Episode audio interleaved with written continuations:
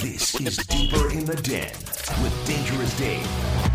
Have you missed any big events in the last few months because of the lockdown? A new survey found the average person has missed four of them. Here are the eight most common events people have missed. Birthday parties, top of the list, 64% of people have missed at least one of them. Weddings, 49%. Graduation ceremonies, 49%. Baby showers, 47. Graduation parties, 47. Funerals, 44. Anniversary parties, 43. And divorce parties, I didn't realize that was an actual thing.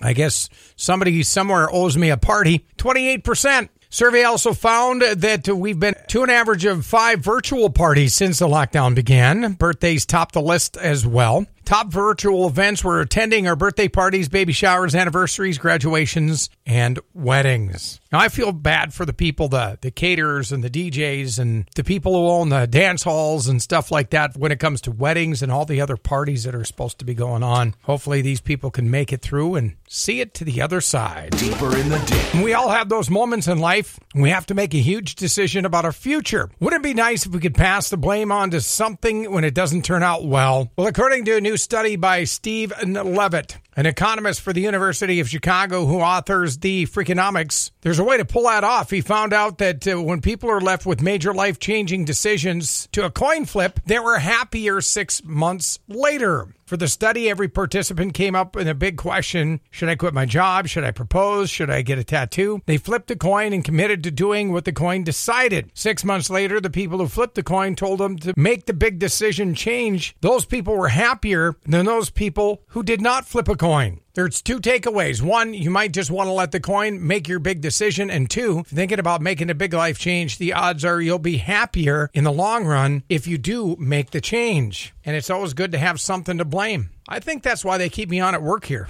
they have somebody to blame. Tune in again for another episode of Deeper in the Den with Dangerous Dave right here